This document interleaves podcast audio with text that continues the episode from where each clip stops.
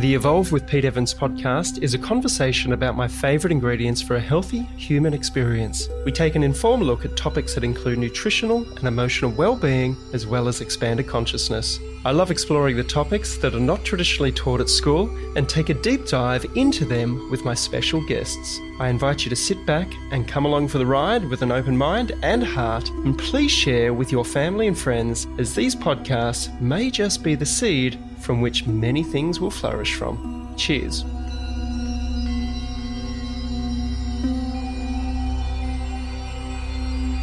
We've been using Waters Co. water filters for the last 10 years, and I wholeheartedly trust my family's health with them. Waters Co., established 1977, have personal and domestic water filters, which turns your ordinary tap water into great tasting, alkaline, ionized mineral water, which removes up to 99.9% of fluoride, heavy metals, chemicals, and bacteria, so you can love your tap water again. The Bio 1000 is the latest edition of the BMP 1000 model and the culmination of over 40 years of experience and research into water filtration by some of the world's leading scientists. Waters Co was first to market with natural gravity fed systems, creating alkaline water way back in 1984, and have continued to lead the market in research and development, setting the benchmark for all other brands to follow. Please go to my webpage, peteevans.com, to learn more and to receive your special discount from my link on the products page. You're going to love it. Dr. Jack Wolfson graduated from the University of Illinois and then spent four years at the Chicago College of Osteopathic Medicine, where he earned his Doctor of Osteopathic degree. He then did a three year internal medicine residency, followed by a three year cardiology fellowship at Lutheran General Hospital in Park Ridge, Illinois, where he served as chief fellow in his final year. When he moved to Arizona, he became a partner in the largest cardiology practice in the state. Dr. Jack also is a cardiologist who grew tired and frustrated with the dangerous pills and useless surgeries in mainstream medicine.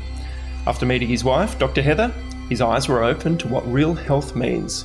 Now he teaches that a healthy lifestyle and organic foods are the path to wellness and a disease free life. To find out more about Dr. Jack, please visit his website, thedoctorswolfson.com.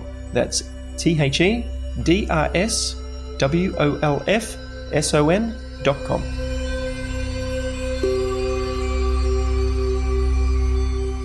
Jack, thank you so much for joining us today. How are you, brother? I'm absolutely fantastic, Pete. Pleasure to talk to you, and uh, got a lot to discuss. We got a lot in common, and uh, I think we're going to have a good time, and the audience is going to love this one. Let's start off with what type of doctor are you? I'm a cardiologist. I'm a board certified cardiologist in the US. So I spent four years in medical school, three years in internal medicine training, three years in cardiology. So I finished everything when I was 31. I became a cardiologist just like my father. And then I spent 10 years in the biggest group in the in the state of Arizona. So there were 40 doctors by the time I left in 2012. And along that way, back in 2005, I met the woman who would become my wife. She is a doctor of chiropractic, DC, as she says, DC doctor of cause. And she said a lot of different things to me. She's like, the pharmaceuticals are killing people, your surgeries are worthless, your entire profession is a sham. And Pete said all this stuff on our first date and I I fell in love for for many different reasons. But first and foremost, what she said was true because I sickness around me as a hospital-based cardiologist, and then of course I saw sickness in my own family. I saw my father dying of a neurologic Parkinson's. So when she said all this, it just made perfect sense. And if you've ever seen pictures of my wife, she's smoking hot, and uh, the whole thing just clicked. So, what did you think after all of those years of study, training, working on the job, and your future wife said that to you? Were you skeptical? Were you like, "Hey, hey, hey, stay in your lane. this is this is me." I can understand why people would ask that question and why most of my colleagues again would run away from someone like that.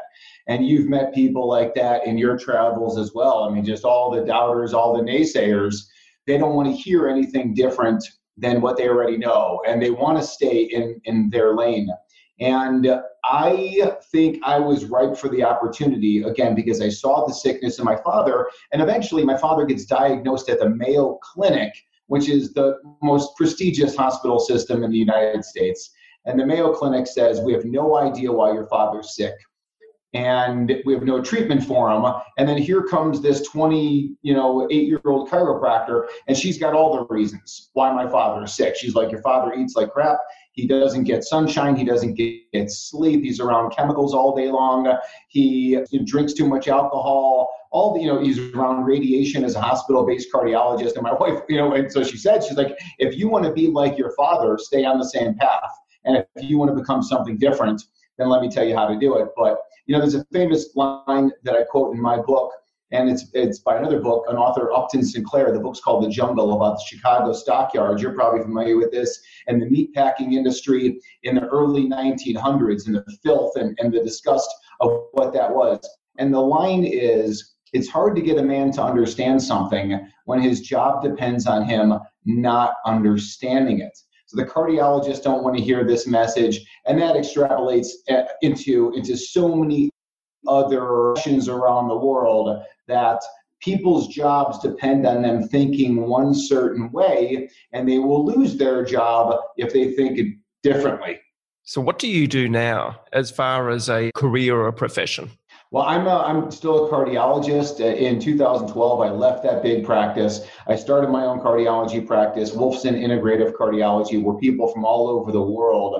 I've had patients from from Australia. I've had patients from Norway, Russia. Usually colder climates where people don't get enough sunshine. They're usually the people that wind up with heart disease. And one of my biggest pain points I see people for is a condition called atrial fibrillation and with atrial fibrillation, again, you know, people from all over the world seek my advice. I do a lot of online work as well, a lot of Skype consultations, Zoom consults, and whatnot. Writing, public speaking, and really just trying to bring the truth to the world is is my passion to save the world for for my wife, for my children, and everybody else's children. I've had cardiologists on this program before, and one of them is Dr. William Davis. Another one from the UK is Dr. Aseem Malhotra. And I would view them as my friends now. And if anyone has ever got a question for me about cardiology, about the heart, I, I, I send them an email and they respond within 24 hours, which, which I'm always so blessed that I have people on speed dial now for the, for the people that need it. Now, these two gentlemen, like yourself, have stepped out of the system but still operate in the system.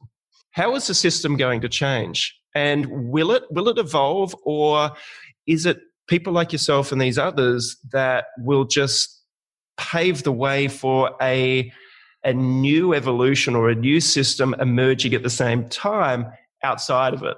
Yeah, I definitely think that the change is definitely going on right now. And, you know, for example, I've got a chapter in here, this textbook, this is on integrative cardiovascular medicine written by Dr. Mark Houston. And this is this is a medical textbook that was just published. And Mark called me up and he said, I want you to write a few chapters of the book for me. And I said, I've got I've got the bandwidth for one chapter. I've got a you know busy life, busy practice, busy family, and stuff like that. I said, give me the chapter on paleo nutrition and heart disease. So I write the chapter, and I've got 187 references from the medical literature on this particular topic. So again, as we start to get this information out there, as books like this become a little more mainstream in our cardiology. Now, don't get me wrong, there is still a lot we're up against. We are up against a trillion dollar industry, which is the pharmaceuticals. So, those of us that are talking about all these different ways to really stay healthy and heart healthy, we have a lot going against us from the statins to the aspirin to the blood pressure drugs, so on and so forth. So there's more of us coming out. I would hope it'd be faster. I know some other people in the space I always want to continue to see patients. I, I don't think Dr. Dr. Davis sees patients. Dr. Malhotra, I believe, still does in the UK. But you know, me personally, I get a lot. You know, again, I don't know much about those gentlemen, you know, in particular, and I think you'll agree with this too, Pete, that so much of us continue to debate the food story, we're all like, "What's the best diet and you know should we go paleo should we go keto should we go vegan vegetarian mediterranean carnivore? Should we go all these different things? And we forget about all the other facets of the healthy lifestyle that may be even more important than the food we put in our mouth. and that's something that really you know we really gravitate towards as well i mean like you know in case you care you know which you don't you know this sweatshirt is organic i'm wearing organic cotton underwear we take this lifestyle very very seriously for ourselves for our family and that's how we're going to change the world and we're going to do it i'm very confident Mm, I love that.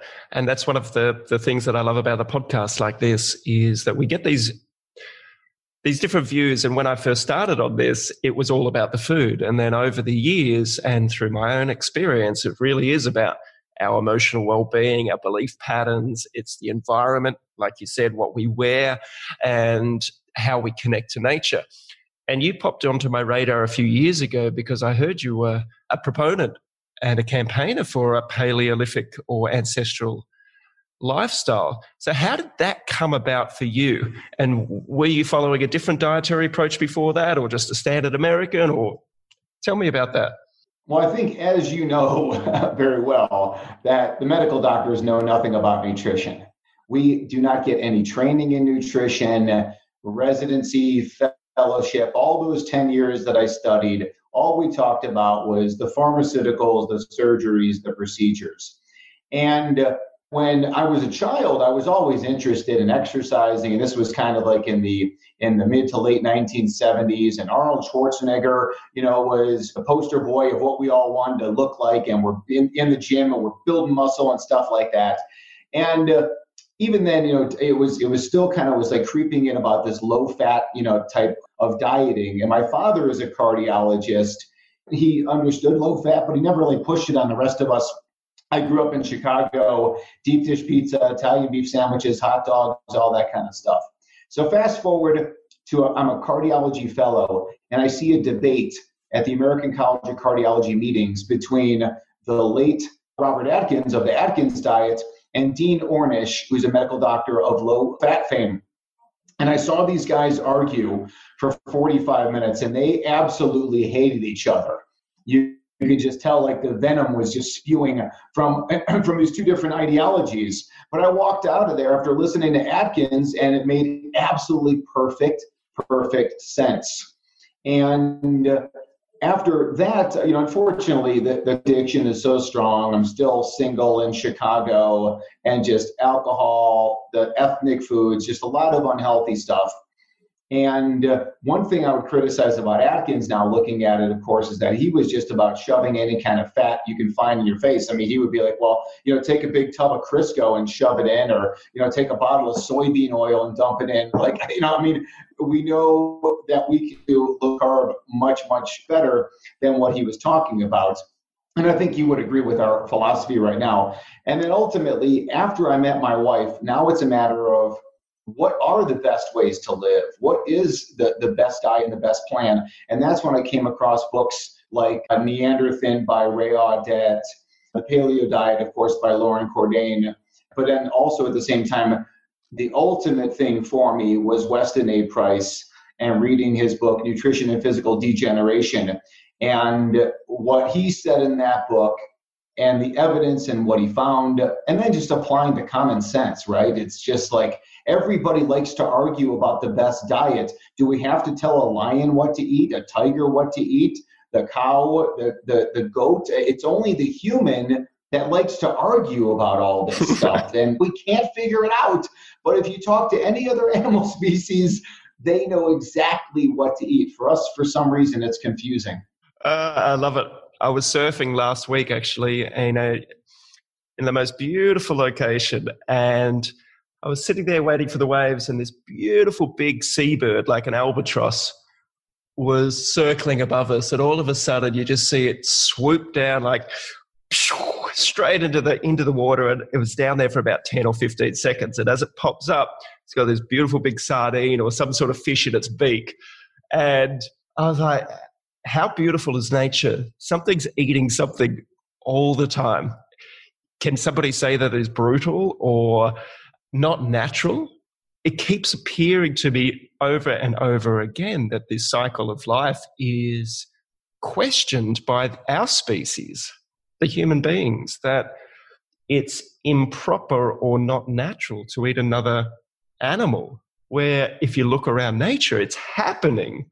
I would say in a much more brutal way than human beings. And I'm not, and there are certain practices that human beings do with animals that I think is is fucking disgusting, like horrible, caged farming and so on, and and some of the practices.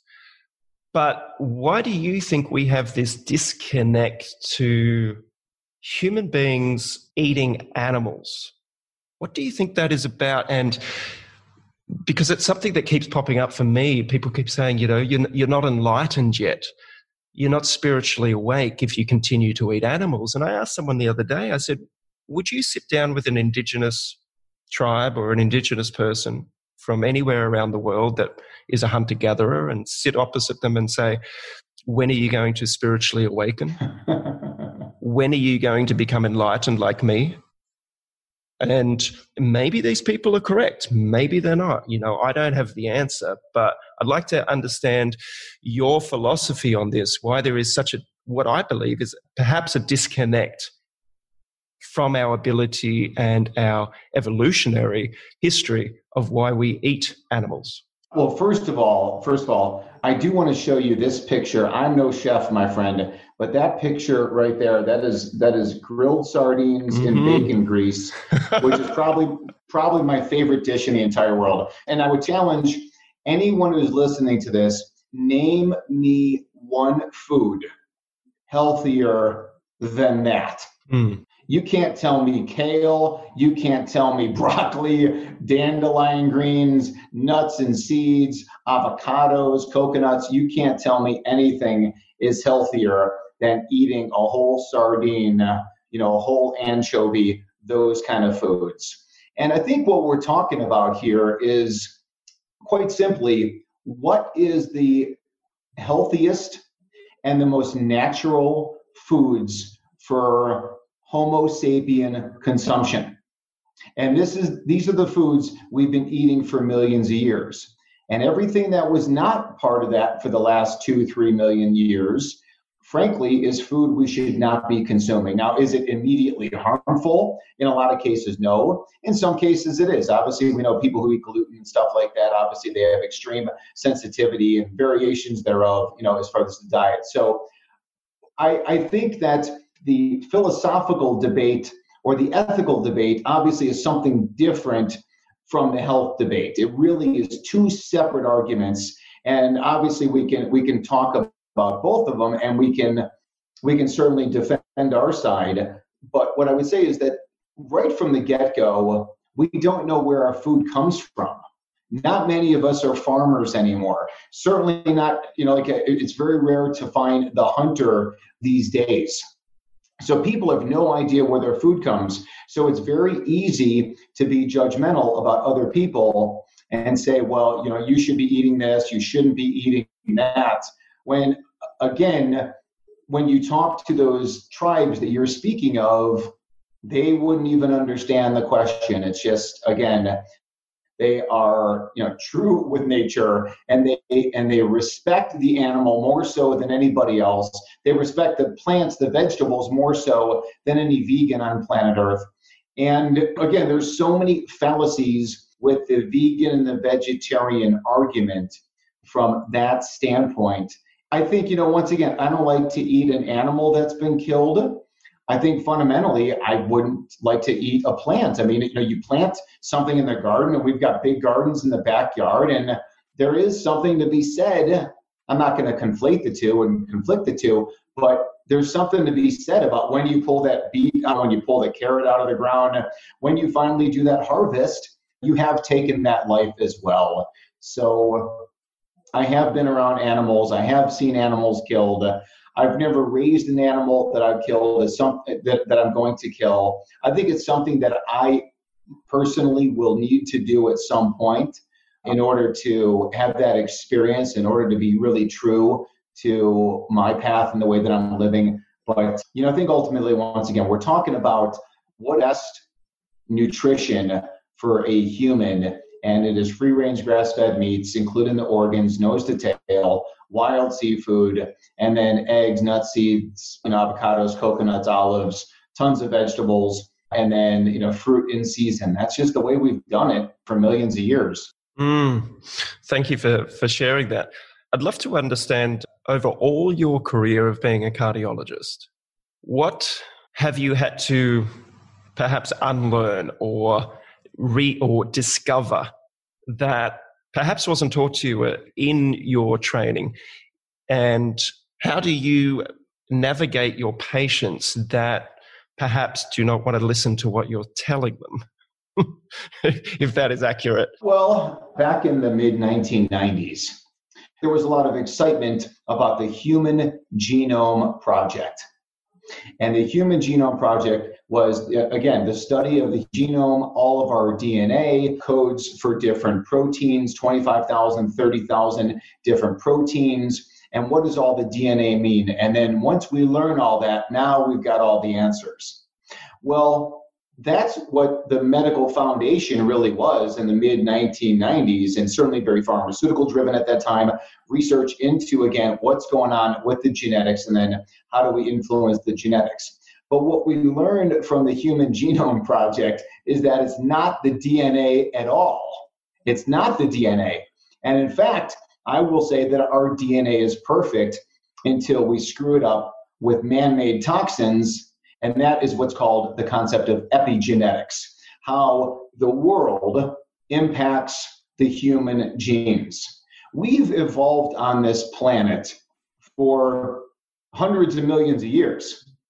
I mean, we, we share certain proteins with the tiniest bacteria and prokaryotic cells. I mean, like we've got lineage that is probably 700 million years old. So, after 700 million years of evolution, nature didn't screw anything up. It didn't. Uh, like we are built perfectly until the environment screws it up. And one of my favorite analogies of telling people, you know, when I speak or or even to patients, I pull up this picture that's closer to you than it is to me right now, and is the picture of Tom Hanks on the island in the movie Castaway. And Tom Hanks is on the island after he gets into a plane crash working for FedEx. And on the island, all he does is go to sleep with the sun down, awake before the sunrise, spends the day in and out of the sun. And now, if we were on the island, if we washed up like that, we'd be naked. For those of us that don't want to see Tom Hanks naked, they put a loincloth on him, which I'm, I'm grateful for.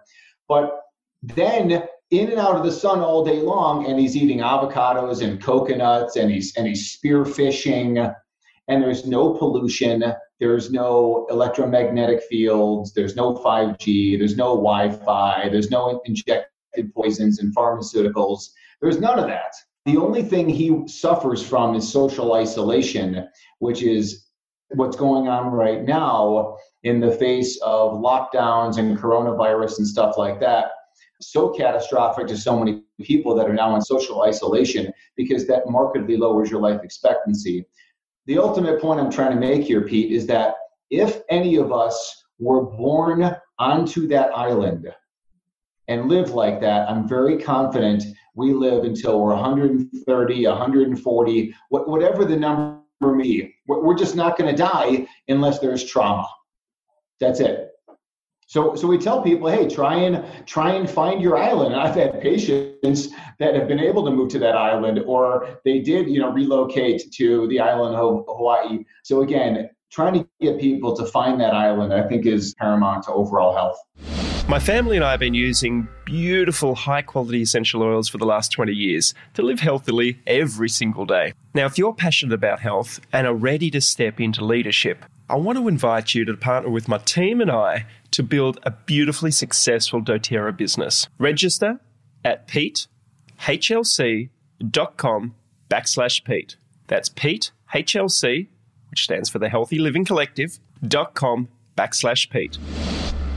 I met my wife, and my wife is unvaccinated. Our, our three children are unvaccinated. My wife's siblings are unvaccinated. And obviously, since then, we know a ton of people who are unvaccinated. And clearly, the healthiest of the bunch is not even close. It's not even close. And when I met my wife and she told me that, I kind of took a little pause, but I was never like a rabid, you know, pro vaxxer. My parents weren't like, you know, hey, time to get your flu shot and, you know, make sure you get your booster for MMR. You know, they took me to the pediatrician, they loaded me up on, on poison and I went on my, on my way. So I never really thought you know, much of it, unfortunately, because again, I was just a sheep in the system. You know, I was, I was Neo living in the matrix and you don't really ask any questions.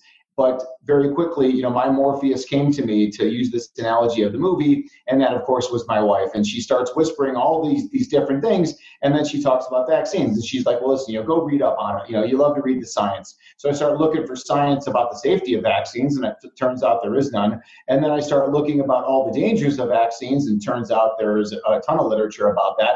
And then you start meeting other parents of vaccine injured children and you quickly realize, wow, there's something going on here. And these are the same parents that went to the pediatrician at, with a vaccine injury and they said, no, it can't be the vaccine. And the parents like, what are you talking about? My child was normal one day, and then they get around to vaccines, and the next day they're different. They're not speaking. They're wetting the bed. They're having seizures, high fevers. They have an autoimmune condition.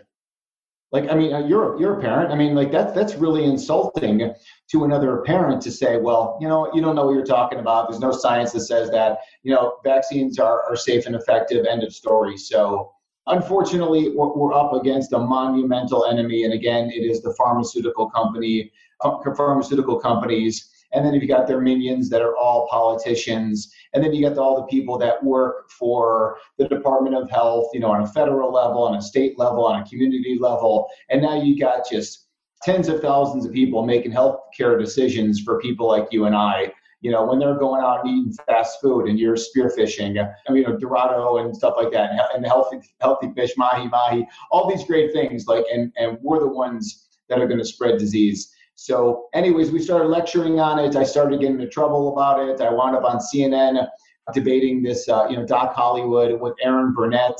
And it just goes to show you mainstream media just railroaded right from the beginning, telling some sob story about some uh, child with cancer, which is unfortunate the child has cancer. But let's talk about why the child has cancer. Let's go down that road as opposed to, well, you need to vaccinate all your children to protect the kid with cancer. No, that's not going to help that kid with cancer. The, the help kids with cancer, again, is to determine the cause of why they have it and make sure nobody gets it again. And it's all from human uh, man made poisons. So that little foray on CNN got me 38 complaints to the Arizona Medical Board. I had to hire a very high powered First Amendment attorney to defend my freedom of speech. Whenever you step outside of their comfort zone of of their agenda, you're going to get slapped. And I've been slapped up many times, but I'm still standing, I'm still talking, and uh, always will. Are you happy to step into the lion's den? the answer is yes. But now that being said, initially you mentioned you know mindfulness and mental wellness and keeping stress levels low is so important. Chapter five of my book is called One Nation Under Prozac, how everybody's on Prozac, and it's clearly not the answer and how all you know anger stress depression anxiety all these markedly increase your risk of cardiovascular disease and that's where i say these things may be even more important than food because the food data is actually very weak compared to the mental health data, the environmental toxin data, the air pollution data, the sunshine, the sleep data. So me bringing all of this additional stress onto myself probably is not good.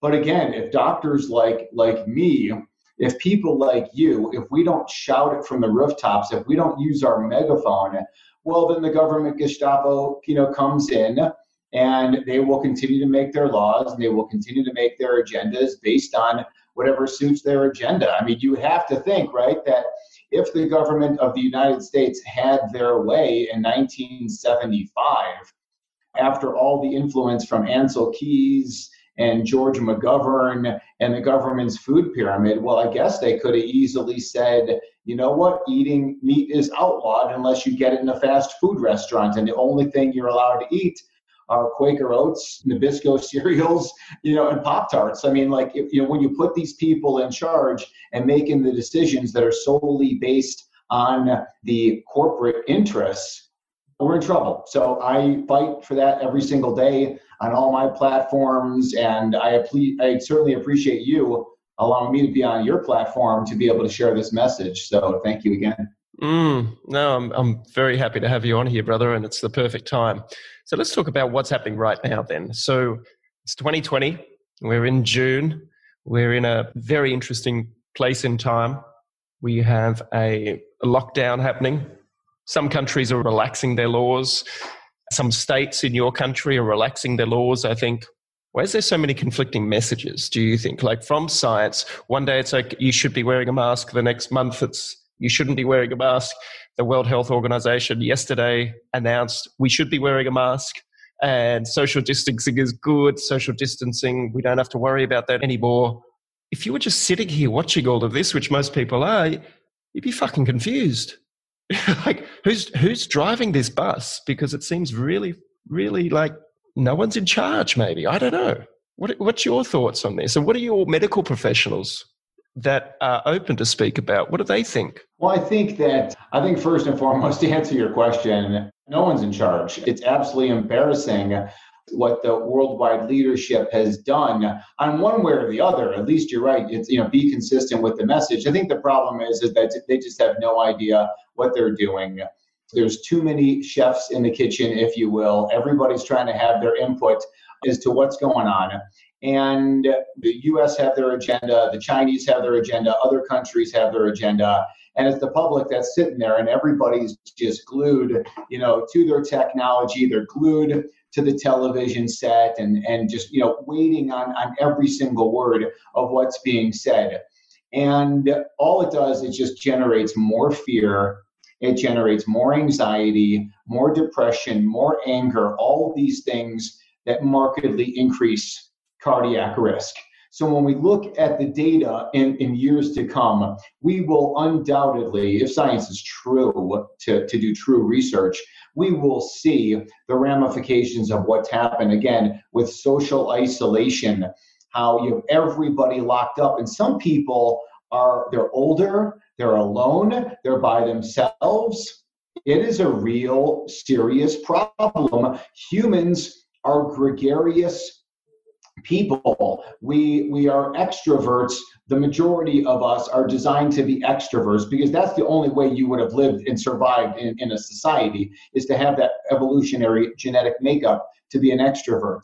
And now when you lock us up in our cages and you don't let us get outside and soak up the sunshine which is again one of the most important things you can do for your health smart sunshine. And then you keep us glued to the television set and now we're not sleeping, so our sleep is disrupted. All these things, again, just invite a virus to come in and just annihilate us, is, is what it does. And uh, if the governments around the world, my approach, if I was in charge, would have been the key is always to make yourself bulletproof because there are literally there are hundreds of trillions of viruses in our body there are so many different varieties of coronaviruses and of course all the influenza and every single year it's always some new thing they're trotting out against us. That the key is to make yourself bulletproof by good nutrition the sleep the sun the mindfulness the physical activity avoiding toxins good dental and oral hygiene. That's the stuff that we need to do to become bulletproof. And that's what we needed to tell the public and that's the message that should have always been given. But that wasn't the case. The case was this virus is deadly. It's going to kill millions of people. We got to all stay inside. We got to stay inside until there's a vaccine. We're going to try these different pharmaceuticals and we're going to shut down the worldwide economy millions of jobs will be lost. And i know your history of the you know being in the restaurant industry and your work there those are millions of jobs that were just wiped out. Those small restaurants a lot of them will be gone forever. Now places like cheesecake factory and some of the big places they got their bailouts. They're you know like this with the bankers. They got their money. They're going to survive. But the mom and pops the people that make really good food in this world, they're gone, and so are all their employees. Now, some of them will come back, but again, a lot of them will not. And let me say this finally on this subject, Pete, is that people who are unemployed have a 500% higher risk of committing suicide. So that, I mean, so that makes sense, right? I mean, so if you're if you're not making money, if you can't pay the bills, if you can't support the family, people commit suicide. 500% more likely. But also, if you're unemployed, you have a 280% higher risk of dying of cardiovascular disease. Those are real, real numbers, how unemployment leads to being dead from cardiac disease. And finally, I'll say that if there is global recession, and uh, at this point in time during our conversation, it looks like we're coming out of the woods a little bit as things open up but time will tell here. The UN, the United Nations, estimates in a global recession, an extra like three, four, five hundred thousand children will die because of the recession and the effects of a recession as well. And that obviously relates to food, then of course you can lead to child abuse, spousal abuse, child neglect when there's a global recession. So what they did to shut down the economy to supposedly save the hospitals from being overrun, they way, way, way overshot the mark. Right from the beginning, it should have been live life as normal unless you are elderly, unless you're immunocompromised. And if you're that person, you may want to stay at home and you may want to lock yourself in, but don't lock the rest of us in. That was a monumental error at the worst, or, or at best, calculatedly done at the at the worst. I'm a little speechless. I was interviewed by 60 Minutes, our version of 60 Minutes in Australia last week, and it goes to air tonight, actually. And the question that I asked the reporter it was a few things, actually. We spoke about Bill Gates, we spoke about vaccines, we spoke about the pandemic, we spoke about the immune system and the experts. And I said to her, prior to the interview, I said, why are not our health ministers and the people that we trust for our messaging? Why are they not talking about how to maintain a, a strong, robust immune system that, that functions well? And she responded that it's common sense. Everybody knows how to look after their immune system. I said, Have you looked outside? Have you seen the population? Have you seen the health, the health issues that we are having in Western countries at the moment? Do you think those people have a functioning, beautiful immune system at the moment? Do you think that they don't suffer from inflammation? I said, if it was common sense, I hear what you're saying, but it doesn't seem that way. And when we actually did the interview two days later, she apologized and said, you know what, you were right. It's not common sense. It used to be common sense. Yeah. It used to be to the tribes person you're talking about. That tribes person, again, there that person is bulletproof. That person will survive They'll survive bacteria.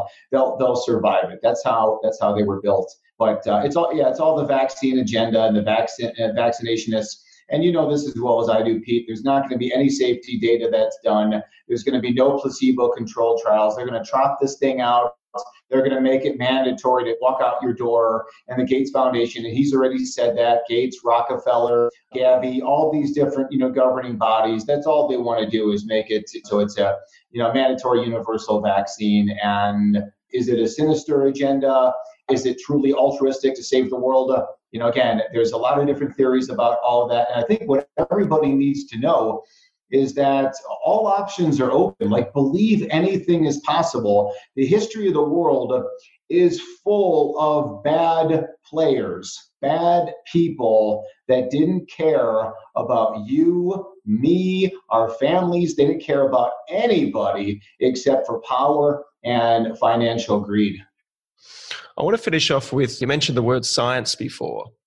It seems to be becoming more and more like a religion and maybe not in the traditional form, but it's like we believe in science. We believe in science. Anybody that doesn't believe in science is a nut job or a crackpot or crazy.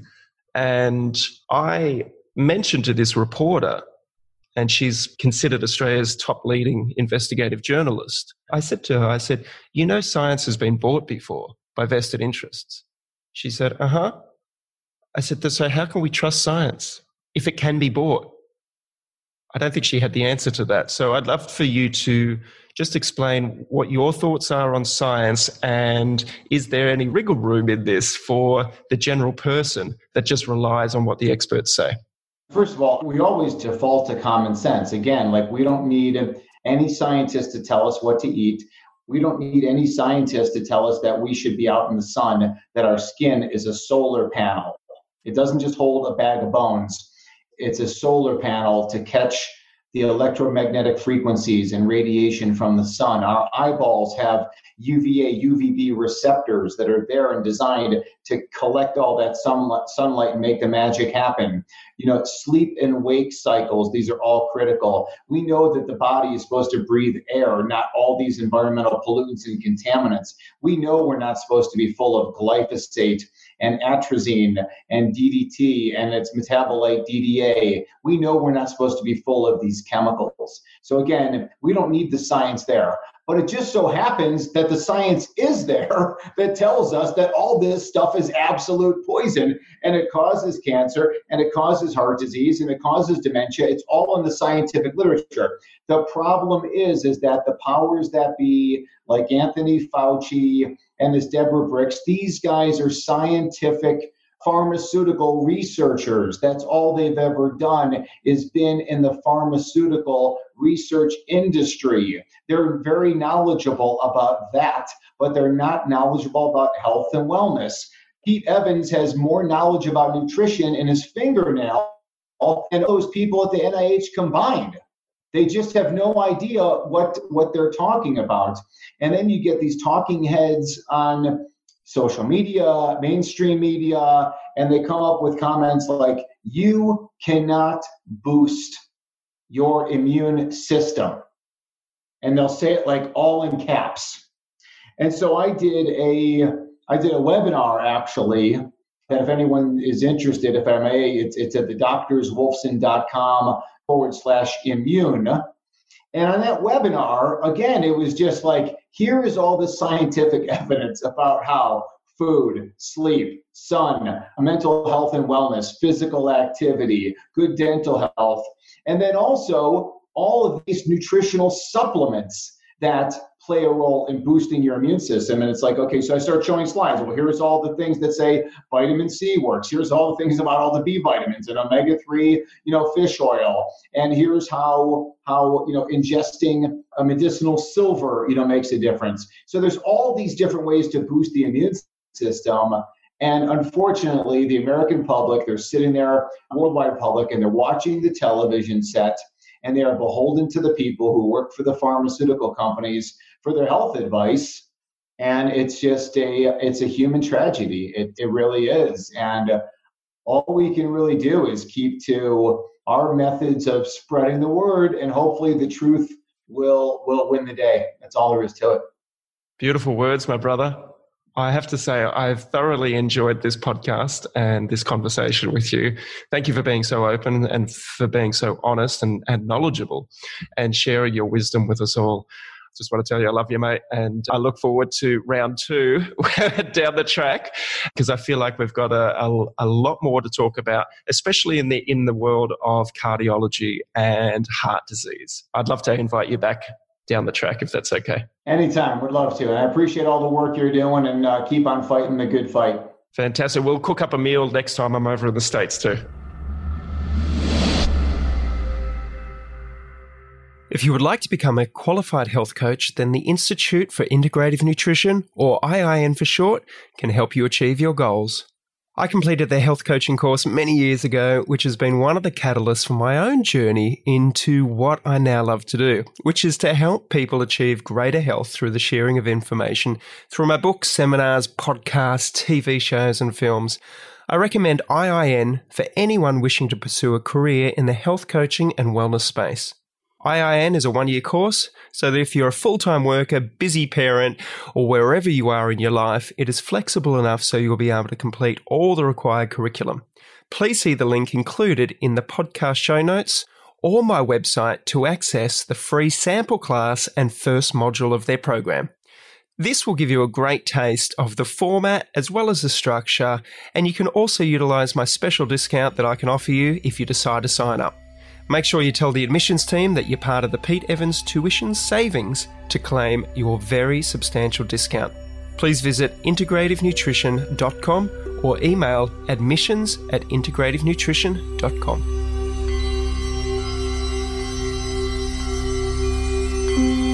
The information, views, and opinions expressed in this podcast should not be treated as a substitute for nutritional, medical, or other advice by a qualified professional. Guests in this podcast express their own opinions, experiences, and conclusions.